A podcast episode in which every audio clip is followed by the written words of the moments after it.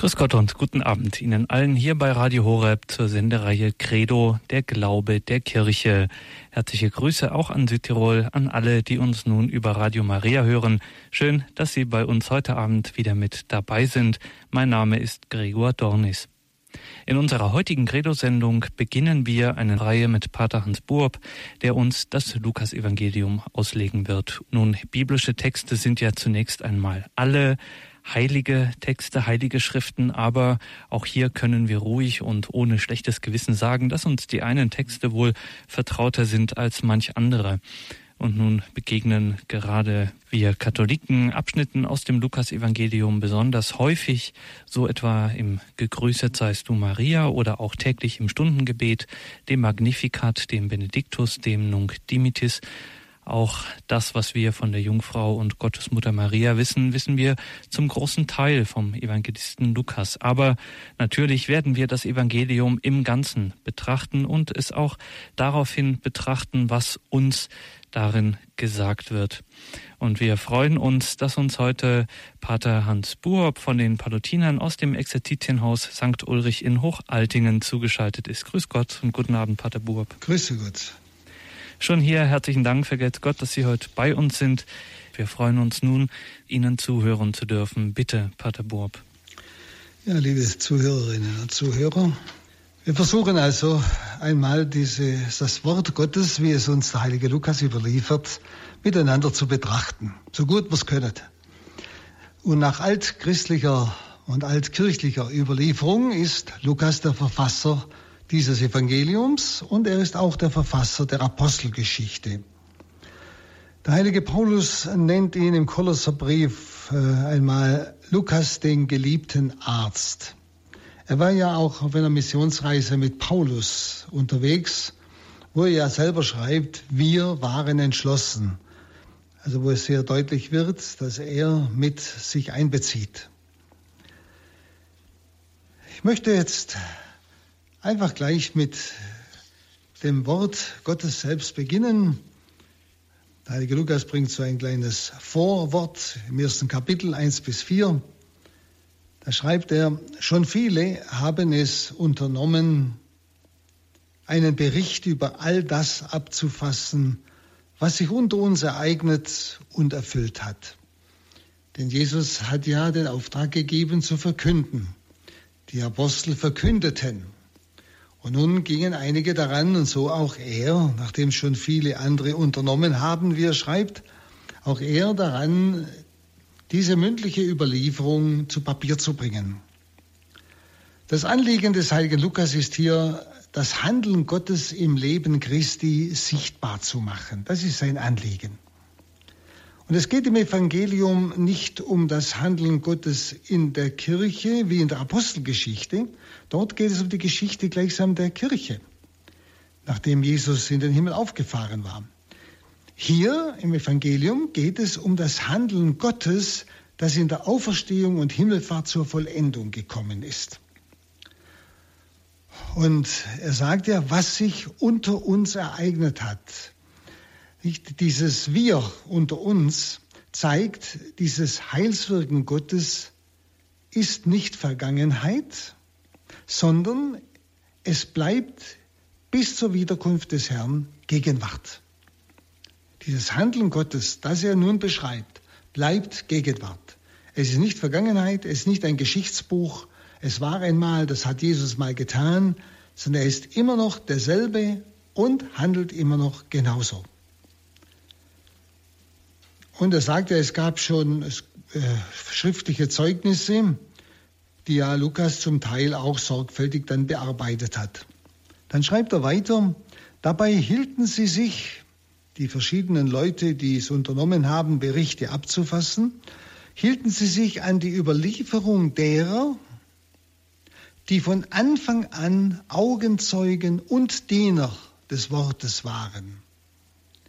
Also er beruft sich auf gesicherte Quellen, nämlich auf Augenzeugen und die Diener des Wortes waren. Es sind also Texte, die von den Augenzeugen selber stammen, das sind die Apostel, oder von ihnen geprüft sind. Also Lukas will genau die Quellen erforschen. Er sagt, sie sind uns überliefert, also uns wiederum die Mehrzahl gemeint ist der Kirche. Und mit den Augenzeugen habe ich schon gesagt, sind die Apostel gemeint. Sie waren die Diener des Wortes, sie waren die Augenzeugen. Und dann schreibt er, nun habe auch ich mich entschlossen, allem, und zwar von Grund auf, sorgfältig nachzugehen, um es für dich, hochverehrter Theophilus, der Reihe nach aufzuschreiben. Also Lukas ist daran gegangen, alle schriftlichen Unterlagen zu sichten und der Reihe nach zu ordnen. Es ist auch im Sinn, dass er sich bei Aposteln vergewissern konnte. Und zwar über die Echtheit mancher Texte. Als ich einmal in Ephesus war, war auch dort das Grab des heiligen Lukas, nicht weit entfernt vom Grab des heiligen Apostels Johannes. Später war ja Johannes äh, ebenfalls dort in Ephesus, in dieser ganzen Gegend, wo Paulus missionierte.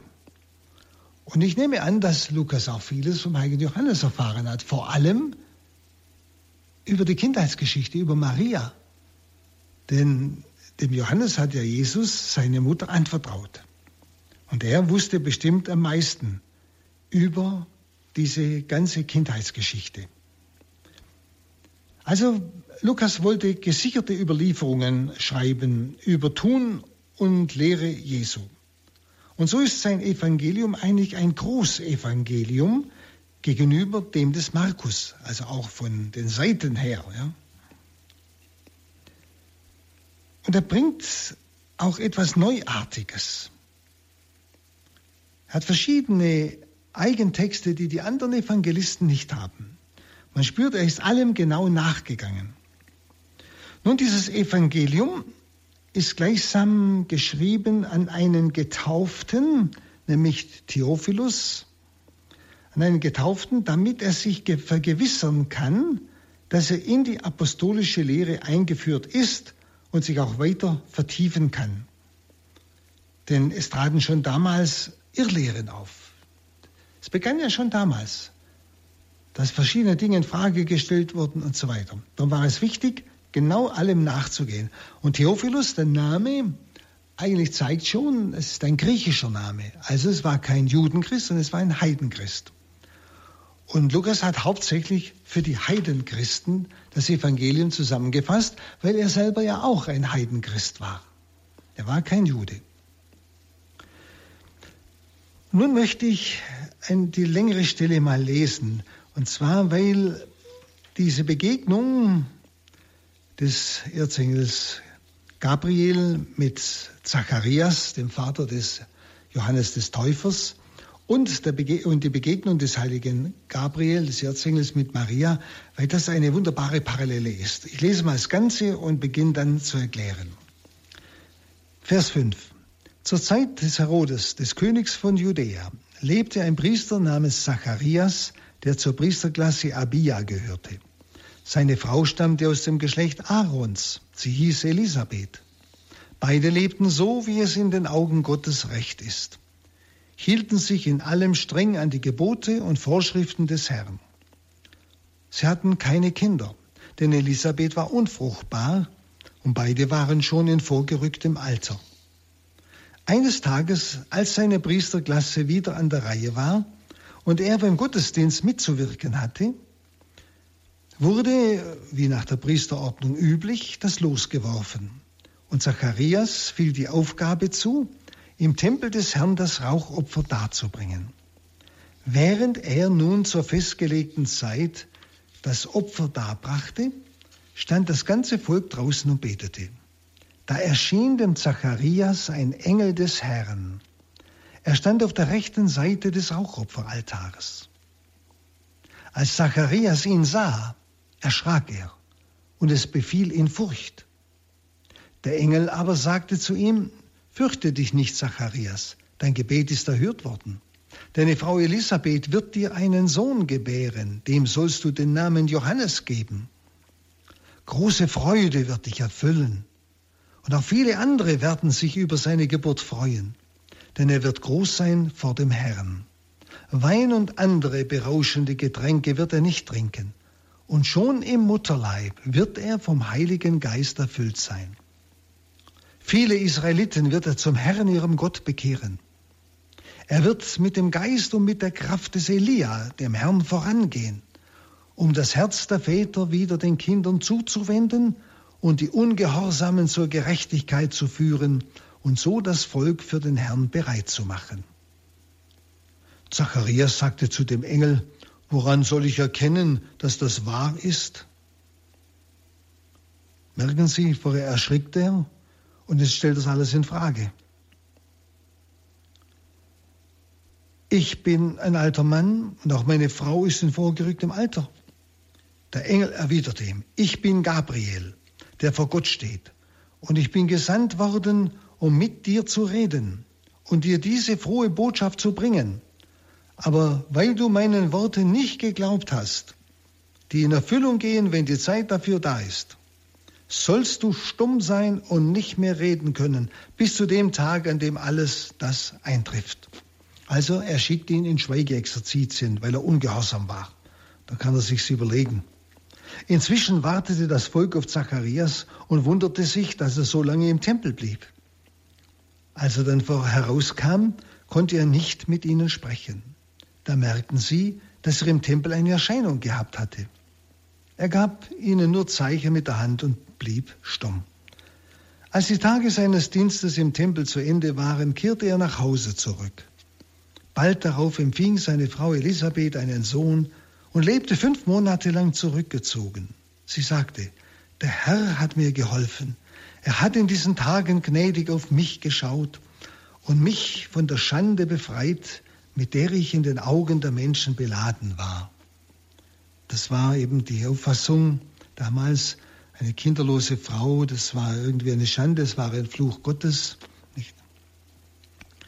Dann heißt es weiter, es kommt die Parallele. Im sechsten Monat, also als Elisabeth im sechsten Monat war, im sechsten Monat wurde der Engel Gabriel von Gott in eine Stadt in Galiläa namens Nazareth zu einer Jungfrau gesandt. Sie war mit einem Mann namens Josef verlobt, der aus dem Hause David stammte. Der Name der Jungfrau war Maria. Der Engel trat bei ihr ein und sagte, sei gegrüßt, Begnadete, der Herr ist mit dir. Bis dahin wollen wir es betrachten. Es heißt, in dem sechsten Monat aber ward abgesandt der Engel Gabriel von Gott in eine Stadt in Galiläa, deren Name Nazareth, zu einer Jungfrau, die verlobt war, einem Manne, ich sage es ganz wörtlich übersetzt, dessen Name Josef aus dem Haus Davids und der Name der Jungfrau war Maria. Dieser Satz allein zeigt schon, wie peinlich genau und wie sorgfältig Lukas nachgeforscht hat. Lukas stellt die Verbindung her zu dem vorhergehenden, eben zu der Erscheinung Gabriels bei Zacharias und die Empfängnis des Johannes des Täufers in Elisabeth. Er stellt also eine Verbindung her, eine Parallele zu dem vorhergehenden, und zwar durch die Zeitbestimmung im sechsten Monat. Und er hat alles so genau ausgedrückt, dass keine Frage mehr bleibt. Nachdem also die Zeit feststeht, im sechsten Monat des Johannes, wird nun die Tatsache berichtet, er ward abgesandt das überliest man alles leicht. Er war abgesandt. Und dann bringt er der Reihe nach genau, wer gesandt ward, von wem er gesandt ward und endlich ganz ausführlich, was natürlich bei der Sendung das Wichtigste ist, wohin die Sendung erfolgte. Gerade in diesem Satz bekundet Lukas, wie wichtig es ihm ist, alles genau zu berichten. An diesem Satz erkennt man auch, wie wichtig ihm Maria ist, zu der der Engel gesandt wird. Der Engel Gabriel wurde ja schon vorher genannt bei Zacharias. Und nun drängt die Frage eben dorthin, Auch jetzt wieder, der Engel Gabriel wurde gesandt. Die Frage drängt dorthin, zu wem er gesandt ist. Man kann sagen, Lukas macht es sehr spannend. Zuerst rückt Nazareth in den Blick, also eine Stadt, die bislang in Israel unbekannt war. Nazareth kommt im Alten Testament nirgendwo vor in der Schrift. Aber daran erkennt man, dass es nicht um diese Stadt geht. Das war nicht das Wichtigste. Er spricht dann von einer Jungfrau, die verlobt ist. Er nennt auch den Namen des Mannes, mit dem sie verlobt ist. Sogar die Abstammung des Mannes wird gesagt. Nämlich, er stammt aus dem Hause Davids. Und nun ist alles gespannt, wie diese Jungfrau heißt. Und so holt Lukas noch einmal aus und sagt, der Name der Jungfrau war Maria. Also eine ganz feierliche Einführung. Wir spüren, dass da, da steckt unwahrscheinliche Ehrfurcht dahinter und etwas, was, er, was ihm ganz, ganz wichtig ist. Und gerade in diesem Namen kommt die ganze Spannung des Textes dann zur Ruhe. Und jetzt ein Vergleich dieser Perikope mit der Begegnung Gabriels mit Zacharias. Dieser Vergleich bringt einiges deutlicher zutage.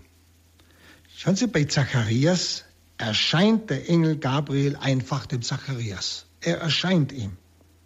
Zacharias wird vorher zuerst eingeführt in die ganze Geschichte, wer er ist, Priester, was er tut, hat das Rauchopfer darzubringen.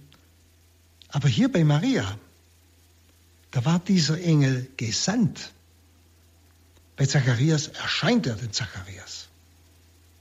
Hier ist er gesandt und wir erfahren einige Zeilen später, dass er eingetreten sei bei Maria. Also er wird hier behandelt wie ein Wesen, das in dieser Zeit lebt, wie ein Mensch, könnte man sagen, obwohl er ein Geist ist. Also er wird behandelt wie einer, für ein Wesen dieser Zeit, der hereinkommt. Auch Gott wird hier gleichsam in die Geschichte als Handelnder eingeführt, nämlich er ist von Gott gesandt. Nun, diese Vermenschlichung Gottes beginnt mit diesem ersten Satz, nämlich das Ungeheuerliche wird hier schon angedeutet, dass man von nun ab auf Erden und ganz menschlich von Gott wird reden können. Denn er wird ja Mensch. Auch hier schon, Gott sendet zu einem Menschen. Wir können von Gott jetzt ganz menschlich reden. Also welch eine Umwälzung geschah also damit. Gottes Heilsplan rückt Engel und Menschen zueinander. Aber nicht so, dass der Mensch zu den Engeln erhoben wird, sondern dass der Engel herabsteigt zu den Menschen. Er wird gesandt, eine Stadt, zu einer Jungfrau, er tritt bei ihr ein. Der Engel steigt herab zu den Menschen. Denn er ist ja der viel größere, der reine Geist. Diese Jungfrau Maria aus Nazareth ist nun die Gestalt, um die Gott sein großes Werk baut. Und keiner der reinen Geister der Engel, so hoch dieser Engel auch stehen mag vor Gottes Angesicht, keiner der reinen Geister, der Engel, wird je diese Bedeutung haben, wie sie Maria im Heilsplan Gottes hat. Das spüren Sie hier. Der Engel, der vor dem Herrn steht, der große Engel, steigt zu Maria herab. Und es ist ausgedrückt mit dem Wort Jungfrau. Gott ließ sich zu ihr herab und sandte zu ihr einen Engel. Sie ist, wie sie sagt später, die niedrige Magd. Und deshalb auch dieses Nazareth als diese kleine unbekannte Stadt. Also es ist alles so unscheinbar, alles so ohne Bedeutung. Gott steigt in das Unbedeutende herab, in das Arme, zu dieser niedrigen Magd, zu dieser Jungfrau, dann in dieses Nazareth, das vollkommen unbekannt ist, von dem ja auch dann ähm, der spätere Bartholomäus sagt, Nathanael nämlich, was kann denn von Nazareth Gutes kommen? Und dann heißt noch in Galiläa, also nicht in Judäa, sondern in Galiläa. Und Galiläa war gemischt, war das Land der Heiden. Da war Juden und Heiden gemischt. Judäa war rein jüdisch. Also auch das noch. Also er kommt nicht in das Land Judäa, also zu den reinrassigen Juden. Müssen Sie mal überlegen. Es ist wirklich ein Herabsteigen in das ganz Unbedeutende. In das Arme könnte man sagen, das Niedrige. Ja. Und so verkündet dieser erste Satz, der von Maria redet, eine Umstellung allen Denkens, nämlich die große Umkehr und Wende der Geschichte. Gott kommt zu den ganz kleinen Unbekannten, an unbekanntem Ort. Und das bleibt so. Gott sucht den Armen und Demütigen. Selig die Armen. Und zwar, die der Geist in diese Armut, in diese Demut, in diese Selbsterkenntnis, nichts und Sünde zu sein, einführt. Dort steigt Gott herab, in das Herz der Demütigen. Gott kommt, hier beginnt es. Hier ist die Offenbarung. Hier ist die Ouvertüre. Gott kommt zu den ganz kleinen, Unbekannten an unbekannten Ort. Und jetzt kommt der Gruß. Schauen Sie bei Zacharias in 1.9 und hier bei Maria in 1.11 heißt es, nachdem Zacharias eingetreten war, nämlich um das Rauchopfer darzubringen in den Tempel, da erschien ihm ein Engel des Herrn, stehend zur Rechten des Rauchopferaltares. Bei Maria, Lukas 1,28, da heißt es, und nachdem er, nämlich der Engel, eingetreten war zu ihr, sprach er, sei gegrüßt. Der Unterschied beider Ereignisse springt eigentlich total ins Auge. Dort bei Zacharias erscheint der Engel und zwar gleich stehend zur Rechten des Altars. Er kommt nicht herein. Er ist da. Und das übrigens war ja der Ort, wo die Juden ohnehin die Engel immer unsichtbar anwesend glaubten. Zur rechten Seite des Rauchopferaltars. Und es wird also kein Handeln des Engels erwähnt, dass er gesandt ist oder kommt. Er ist einfach da. Das Eintreten zu ihm, das war die Sache des Zacharias. Er trat zu ihm ein. Und der Engel kam ihm keinen Schritt entgegen. Ganz anders ist es bei Maria. Der Engel ist hier wirklich wie ein menschlicher Bote zuerst gesandt worden, dann muss er zu ihr noch eintreten und endlich spricht er auch voll großem Anstand einen Gruß. Es ist ihm gar nicht eingefallen, den Zacharias erst noch zu grüßen, beim Zacharias, bevor er ihm die Botschaft entrichtete, sondern ohne großes Zeremoniell beginnt der Engel bei Zacharias mit seiner Ankündigung.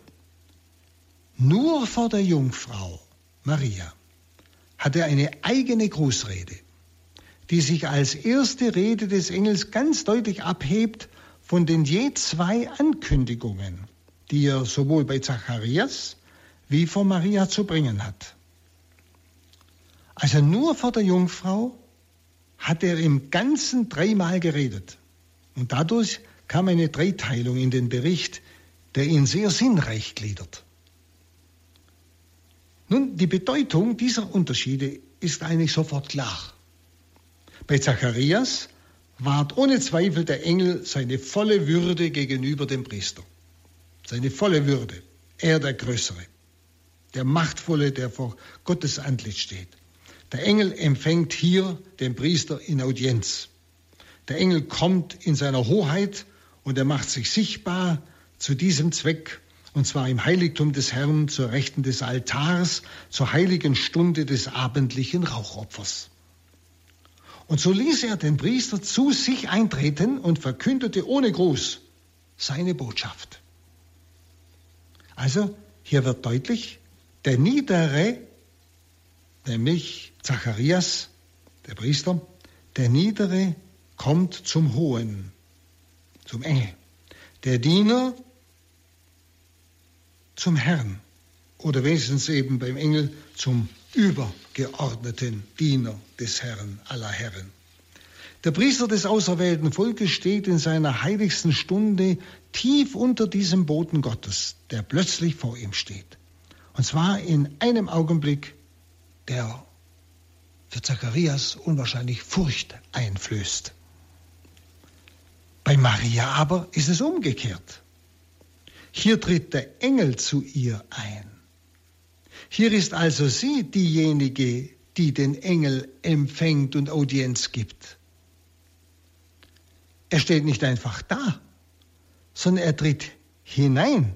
Und zwar wie einer, der seine Ankunft erst zu melden hat. Er ward ja zuerst, wie es heißt, in die Stadt gesandt. Also hat er da schon menschliches Aussehen angenommen und ist dann richtig wie ein Mensch in dieses Haus eingetreten. Und dazu kommt noch der Gruß. Er grüßt zuerst. Zuerst. Er hat nicht gleich eine Botschaft, so wie bei Zacharias, und einen Auftrag, wie bei Zacharias, sondern zuallererst hat er die Form zu wahren und zu grüßen. Und kein Zweifel also, dass Maria als die höhere, der Engel als der untergeordnete zu erkennen ist. Lukas sagt ganz sicher, diese beiden Erscheinungen bewusst nebeneinander gestellt. Sicher auch zeitlich gehören sie zusammen, aber dass ganz deutlich wird, welche Stellung Maria hat. Und gerade jetzt im Vergleich zum Engel gegenüber dem Priester Zacharias. Maria als, ist kein Zweifel, steht als die Höhere da, der Engel als der Untergeordnete. Das wird hier deutlich an dieser Stelle, wenn Sie diese Parallele ernst nehmen. Und das ist umso verwunderlicher, als es eben ein Mädchen war, das noch dazu schon verlobt, also schon einem anderen untergeordnet war. Auch musste der Engel nicht warten mit seinem Auftrag, bis Maria eventuell ja in den Tempel kommt, so wie Zacharias, oder vielleicht in Nazareth in das Bethaus der Juden kommt. Auch ihr Kämmerlein war schon so heilig, dass sich der Bote Gottes dorthin begeben hatte. Und somit kündet dieser zweite Satz, nämlich Maria als die Herrin der Engel an. Als die Herrin der Engel an. Und da ist schon die Frage erlaubt, ob der Ort, wo sie wohnt, nicht noch heiliger ist als der alte Tempel in Jerusalem. Denn sie wird ja dann zum Tempel des lebendigen Gottes. Aber es gibt noch ein tieferes Geheimnis, das eigentlich dahinter liegt. Dass der Engel mit seinem Hineintreten und noch mehr mit seinem Gruß sich so voll Ehrfurcht unterordnet, unterordnet, weist zurück in dunkle Vorzeit. Denn vor aller menschlichen Geschichte, vor aller menschlichen Geschichte, vor der Schöpfung, der sichtbaren Schöpfung, liegt ja der Fall und die Prüfung der Engel. Und wir wissen aus der Offenbarung eigentlich nur die Tatsache, dass viele Engel gefallen und dass durch diese gefallenen Engel das Böse in die Welt gekommen ist. Welches die Prüfung der Engel war, Darüber gibt es nur Überlegungen und Vermutungen. Also schon die Väter und aber auch Theologen heute vermuten, dass Gott ihnen kundtat, also den Engeln kundtat, dass ein Mensch, eben diese Frau aus dem ersten Buch Mose 3.15, die Frau der Genesis, einst über die Engel erhöht werde und über sie herrschen werde. Wir nennen sie ja Königin der Engel.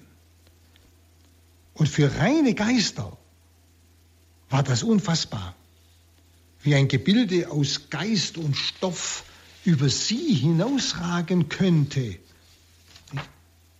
Nun, die guten Engel unterwarfen sich diesem Unfasslichen und die anderen wollten keine Herrscherin im Menschenkleide über sich haben.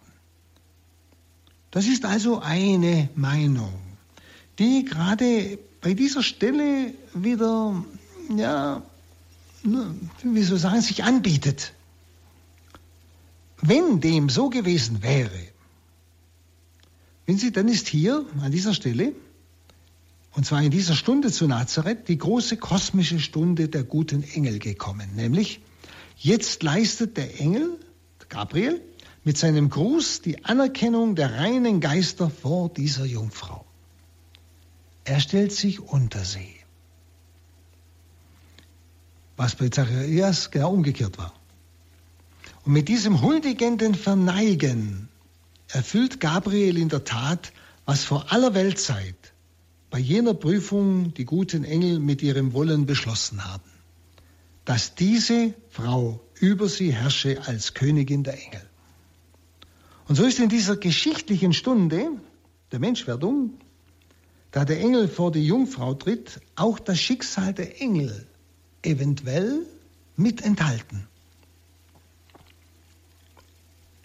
Und so ist in diesem Gruß des Engels jenes entscheidende Werk beschlossen, das den guten Engeln die ewige Seligkeit verdiente,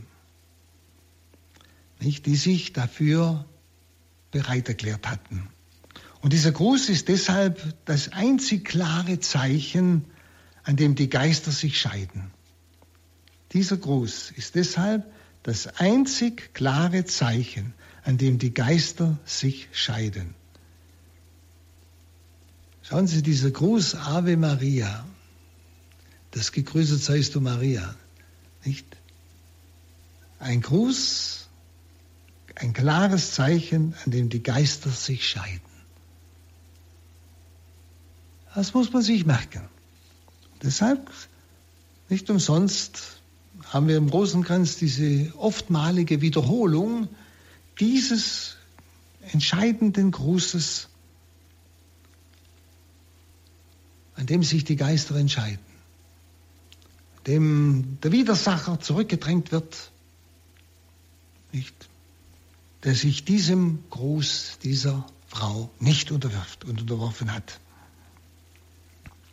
Nun, in ihrem Wesen sind die Engel und die Teufel gleich, in ihrem Wesen. Beide sind nämlich reine Geister ohne Leib und Stoff. Aber hier vor der Jungfrau scheiden sie sich, sodass ein Abgrund zwischen ihnen ist. Und zwar ein Abgrund, der nie mehr überbrückt werden kann. Und das kleine Zeichen ist eben dieses, die einen grüßen, die anderen verweigern den Gruß, so könnte man sagen. Die einen Engel grüßen Maria, die anderen verweigern ihr den Gruß. Nun, dieser Gruß an Maria ist hiermit zum entscheidenden Zeichen im Kampf der Geister geworden. Durch diesen Gruß an Maria widersagt der Mensch eigentlich am kürzesten und klarsten dem Teufel und seinen Werken und bezieht klar seine Stellung in den Heerscharen der guten Geister. Also dieser Gruß an Maria, gegrüßet seist du Maria, voll der Gnade, der Herr ist mit dir du bist gebenedeit unter den Frauen, ist hiermit zum entscheidenden Zeichen im Kampf der Geister geworden. Mit diesem Gruß können wir denn die Macht der Finsternis von uns halten. Und dieser Gruß an Maria wieder sagt, gleich, oder damit wieder sagt der Mensch am kürzesten und klarsten dem Teufel und seinen Werken. Und jetzt schauen wir noch auf die Form des Grußes. Lukas 1, 28. Sei gegrüßt, Gnadenvolle. Chaire Kecharitomene heißt griechisch. Hokyrios metasu, der Herr ist mit dir. Gebenedeite du unter den Frauen. Nun, dieser Gruß ist in seinem ersten Teil einzig eigentlich in der Heiligen Schrift. Und auch in seiner ganzen Zusammenstellung als Gruß aus dem Munde des Engels ist einzig. Auch dort, wo im Alten Testament Anklänge an einen Gruß zu finden sind, da waren es Engelerscheinungen, die zunächst nicht als Engel zu erkennen waren. Es war zum Beispiel der Engel, der Gedeon grüßte in Richter 6,11 oder der Engel, der Tobias grüßte, Tobias 5,11. Und deshalb kann man auch nicht von einem Engelsgruß ausgehen, weil sie als Engel nicht erkannt waren zuerst. So als irgendeine Person. Aber die erste, die sofort vom Engel gegrüßt wurde, was ganz deutlich war, und zwar mit einem volltönenden, unerhörten Gruß, ist Maria. In diesem Grußwort an Maria fasst der Engel Gabriel alle Grußworte in der Schrift des Alten Bundes, die so verstreut vorkommen und bei verschiedenen Personen, die fasst er zusammen. Vor ihr sollen alle diese Grußworte erst den Vollsinn erhalten und dann zum Bestand ihrer Verehrung werden, zum Bestand ihrer Verehrung. Schauen Sie, für die Orientalen, also damals Orient, ist ein Gruß erst dann vollkommen, wenn mehrere Grußworte nacheinander gebraucht werden, so wie hier bei Maria. Und so haben wir hier gleich zwei Grußformen hintereinander. Das war also orientalisch normal. Zwei Grußformen hintereinander. Und jedes Mal steht zuerst ein Grußwort, sei gegrüßt, Scheire, oder wie es streng nach dem Griechischen übersetzt heißt, freue dich, also es heißt, sei gegrüßt und freue dich, beides heißt. Und beim zweiten, der Herr ist mit dir. Das ist der zweite Gruß. Den haben wir heute noch in der Liturgie. Der Herr ist mit dir. Also es ist ein übliches Grußwort anstelle des ganz gewöhnlichen, der Friede sei mit dir, wie es bei Richter 6, 11 heißt. Und auf das Grußwort jeweils folgt eine direkte Anrede der Person. Also es wird ausgedrückt, wer da gegrüßt wird. Die Anrede nach dem ersten Grußwort ist Kecharitomene, gnadenvolle. Man kann es fast nicht übersetzen. Gnadenvolle, ich erkläre es noch. Die Anrede nach dem zweiten Grußwort, nämlich der Herr ist mit dir, die Anrede ist, gebenedeite du unter den Frauen. Jetzt erst ist der Gruß formvollendet und schön. Zuerst der Gruß, dann wer gegrüßt wird, sein Wesen. Und wieder der Gruß und wieder wer gegrüßt wird und dessen Wesen. Und das Gebenedeite du unter den Frauen ist nicht in allen Handschriften zu finden. So haben Sie es also im Normalen in der Heiligen Schrift, haben Sie dieses Wort Gebenedeite unter den Frauen äh, in diesem Zusammenhang nicht stehen. Es ist aber in einigen lateinischen und griechischen Handschriften zu finden. Ja? Und es ist eigentlich logisch, dass der Engel in seiner Ehrfurcht, mit der er Maria grüßt, nicht nur seinen Gruß sagt, sondern auch eine Anrede zum Gruß. Ich sage auch nicht bloß, Grüß Gott. Ja, wen meine ich jetzt? Herr Meier. Guten Tag, Herr Meier. Grüß Gott, Herr Meier. Ich, ich, ich, ich sage ja, wen ich da meine. Ich grüße ja nicht irgendwo in die Luft hinein. Hm? Also es ist eigentlich logisch, dass der Engel in seiner Ehrfurcht, mit der er ja Maria grüßt, nicht nur seinen Gruß sagt, sondern auch eine Anrede zum Gruß, wen er meint. Das ist jetzt wichtig. Und somit ist es eigentlich logisch, dass dieses Wort, das dann Elisabeth wiederholte, dort kennen wir es, ja, bei der Begegnung Marias mit Elisabeth. Du bist gebenedeit unter den Frauen. Dass dann aber Elisabeth wiederholte, dass hier schon dazu gehörte. Verschiedene Handschriften haben das hier an dieser Stelle auch. Nämlich gebenedeite du unter den Frauen. Nun, die deutsche Übersetzung in den verschiedenen Übersetzungen lässt die Verdoppelung des Grußes nicht richtig durchkommen. Der Herr ist mit dir, statt der Herr mit dir. Also eine Feststellung, nicht bloß ein Wunsch. Herr mit dir oder du bist gebenedeit. Das heißt, du gebenedeite unter den Frauen. Nicht du bist gebenedeit, sondern du gebenedeite unter den Frauen. In dieser Doppelform des Grußes liegt nämlich eine unbeschreibliche Ehrfurcht und eine bewundernde Liebe, sodass sich der Engel mit einer Begrüßung nicht zufrieden geben kann, mit einer Begrüßung. Es ist anzunehmen, dass nach dem ersten Gruß eine Pause herrschte. Denn die Jungfrau, wie wir hören werden, war ja still auf den Gruß hin, sodass der Engel noch einmal diese Stille unterbrach, indem er den gewohnten Grußwort noch ein feierlicheres hinzufügte und dementsprechend die Anrede gestaltete. Wenn wir zum Beispiel diese Pause halten, wenn wir es lesen, kommt eine wirkliche Weihe und Feierlichkeit, ja eine Verehrung und Liebe in die Worte hinein. Sei gegrüßt, Begnadete. Jetzt kommt die Pause. Maria antwortet nicht, redet nicht. Der Herr mit dir, du Gebenedeite unter den Frauen. Ja, merken Sie, wenn man da eine Pause lässt, dann merkt man, nicht, in diese Stille hinein grüßt der Engel noch einmal. Er vertieft diesen Gruß. Und an dieser Form ist noch etwas zu beachten, dass nach dem sei gegrüßt der Name der zu Grüßenden steht. Das Scheire, freue dich oder sei gegrüßt, ist ein ständiges Grußwort des Griechen. Also im Griechischen ist das normale Gruß gewesen. Der zweite Gruß, der eine feierlichere Form darstellt, verlangt in der Anrede einen Lobspruch für die betreffende Person. Und wir erfassen diesen Gruß nur dann richtig, wenn wir beachten, dass das Wort Gnadenvolle nicht einen Lobspruch darstellt. Du bist die Gnadenvolle, das wäre ein Lobspruch. Nein, sei gegrüßt, Gnadenvolle, heißt es ganz wörtlich. Shaire Kecharitomene ist also kein Lobspruch auf sie, sondern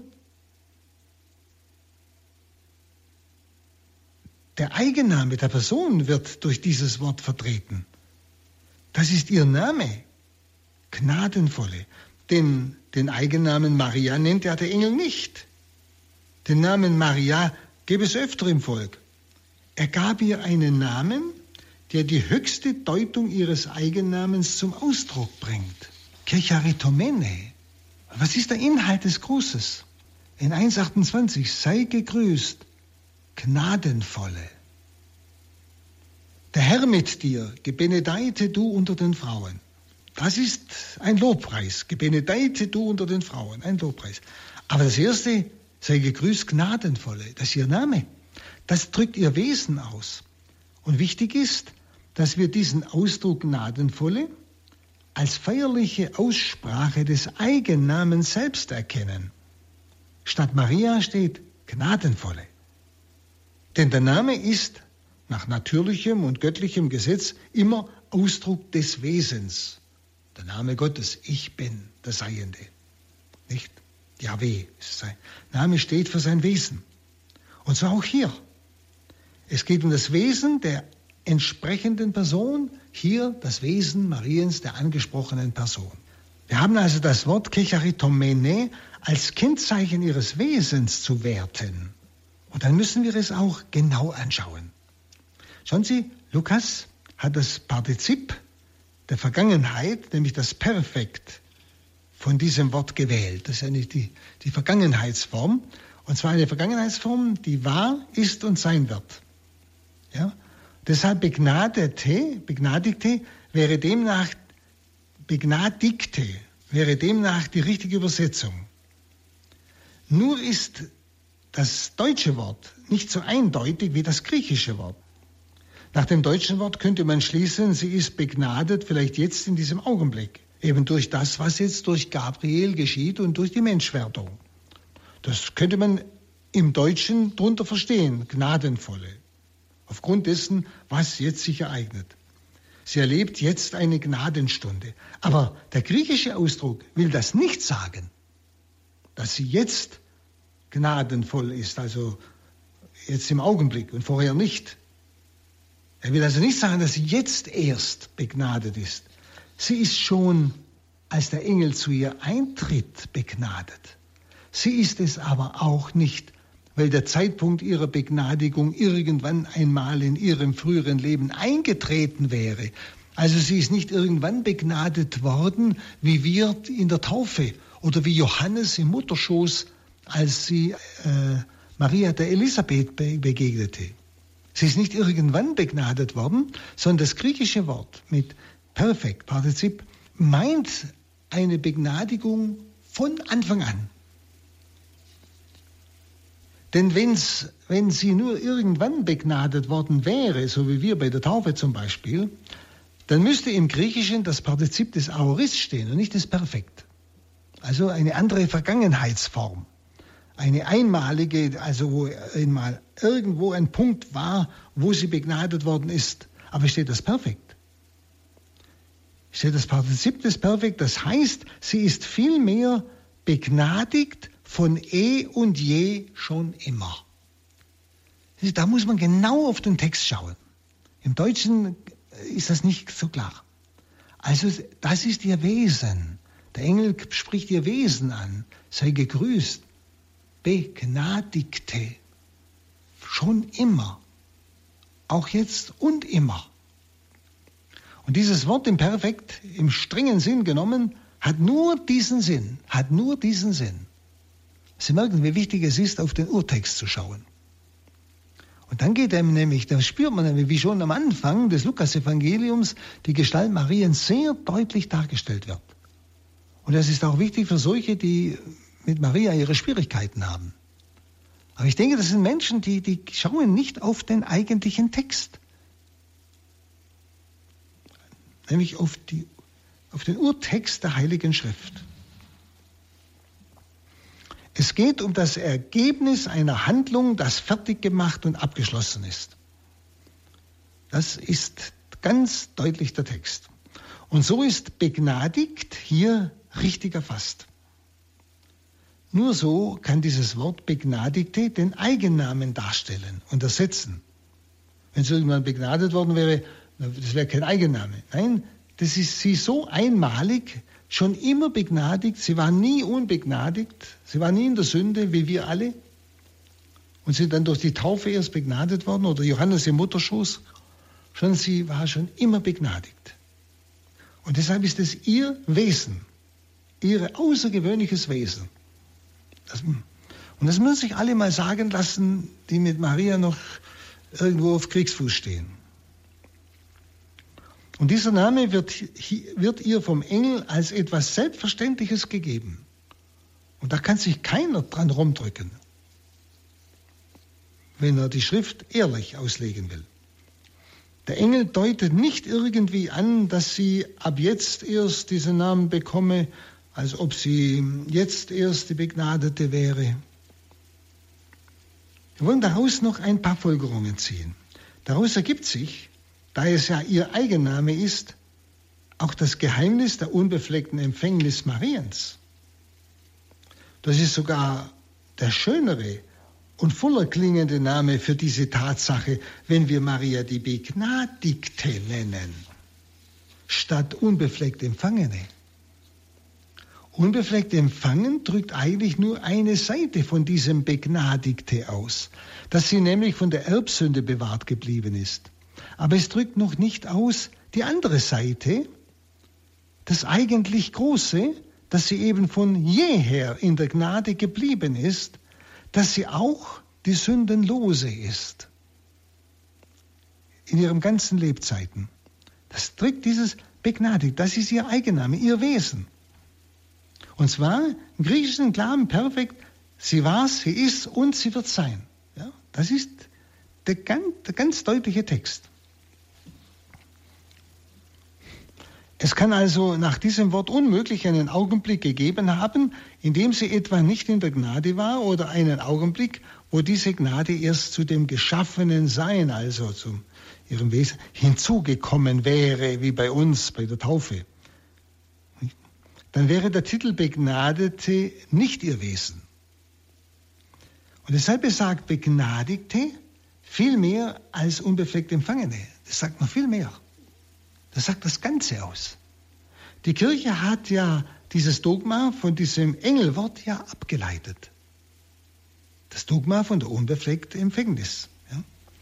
Und die Kirche äh, und, und weiter darf man folgen, da Gnade ein freies Geschenk göttlicher Liebe und Huld ist, ist Maria auch diejenige, die aus freiem Geschenk göttlicher Liebe geworden ist und lebt. Also eine unbeschreiblich geliebte und liebende ist sie und deshalb darf sie gepriesen werden als die Mutter der schönen Liebe.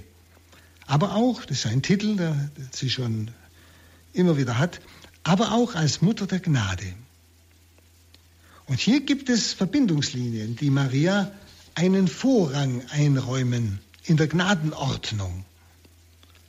Wenn die Gnade derart mit ihrem Sein und Wesen verknüpft ist, also ihr ganz eigen ist, das Begnadigte als Eigenname steht, dann ist auch einzusehen, dass, wie es Maria nicht ohne Gnade geben kann, so auch die Gnade nicht ohne sie geben kann. Lass uns mal überlegen. Maria als Gnadenvermittlerin ist zwar noch kein Glaubenssatz, obwohl dieses Wort schon in der Liturgie und in vielen Papstworten zu finden ist. Aber das Wort die Begnadigte, einmal jetzt nicht im streng theologischen Sinn, drückt eigentlich aus die Erhebung der Gesamtnatur des Menschen zu göttlicher Schönheit und Anmut. Indem Gott die Begnadigte schuf, hat er seiner ganzen Schöpfung die Krone aufgesetzt, ihr die höchste Vollendung der Schönheit gegeben. Und so erhält Maria in diesem Gruß des Engels eine Auszeichnung, die nicht ihresgleichen hat. Eine Auszeichnung, die nicht ihresgleichen hat. Maria als die Begnadigte kann mit nichts und niemand in der Schöpfung Gottes gleichgestellt werden. Sie ist die Erhabene über alles. Auch der zweite Gruß, der Herr mit dir, gebenedeite unter den Frauen, muss im tiefsten Sinn genommen werden. Denn dieses Wort, also der Sinn, den dieses Wort in sich birgt, dieses der Herr mit dir, ist also die Feststellung einer Tatsache. Mit dir ist wirklich der Herr. Nicht für den Augenblick des Grußes gilt das, sondern immer von jeher. Denn begnadigt heißt ja persönliche Verbundenheit mit Gott. Und welchen Sinn dieses Grußwort hat, kommt im Folgenden zum Ausdruck. Gebenedeite unter den Frauen. Welchen Sinn dieses Grußwort hat? Der Herr mit dir. Kommt darin zum Ausdruck. Gebenedeite unter den Frauen. Sie ist die am meisten gesegnete unter allen Frauen. Das Gegenstück ist die Verfluchung der Eva nach dem Sündenfall und der Fluch auf Eva galt ja dem ganzen Geschlechte. Und mit dem Gruß als die Gesegnete unter den Frauen wird sie ausgenommen von diesem allgemeinen Fluch, der alle getroffen hat. Und so wie der Fluch auf Eva auf alle überging, so geht auch der Segen, der das Gesegnetsein Mariens auf alle über. Und so ist nicht Eva mehr, sondern Maria, die vollendete Ausprägung dieses Schöpfergedankens von der Frau. Mit ihr ist die Frau wieder an den Platz gerückt, den ihr Gott in seiner Schöpfung zugedacht hat. Und nun hat der, der Satz volle Gültigkeit, dass das ewig Weibliche uns hinanzieht, wie der Dichter sagt. Oder wie es Bernhard von Clairvaux ausdrückt, der Mann wird nicht aufgerichtet, außer durch die Frau. Wissen Sie, da spüren wir die ganze Perversität in unserer Zeit, was die Frau angeht. Das ist die Würde der Frau. Und so steht Maria tatsächlich an der Spitze der Menschheit als die Gesegnete unter den Frauen. Das bedeutet natürlich auch, dass die Menschheit durch diese Frau bräutlich offen steht Gott gegenüber was ja die Geschichte Israels immer wieder schon ahnte, wenn sie von der bräutlich ehelichen Liebe zwischen Gott und seinem Volk spricht. Oder wie wir es in der geheimen Offenbarung haben, Christus der Bräutigam, die Kirche die Braut. Im Urbild Mariens bereits schon vorgegeben. Und so hat sich in diesem Gruß des Engels Gott selbst wie ein Bräutigam diese Frau erwählt und sich in ewiger Liebe mit ihr vermählt und über sie mit der Menschheit. Die Gottverbundenheit dieser Frau muss also alle Möglichkeiten selbst eines Engelwesens übersteigen. Die Gottverbundenheit dieser Frau muss alle Möglichkeiten selbst eines Engelwesens übersteigen. Hier vermählt sich Gott, der Herr, unmittelbar mit der Menschheit. Der Engel gleichsam steht draußen, gleichsam zitternd davor und grüßt nur, ja, herein. Er kann es selbst nicht fassen. Der Herr mit dir, gebenedeite du unter den Frauen.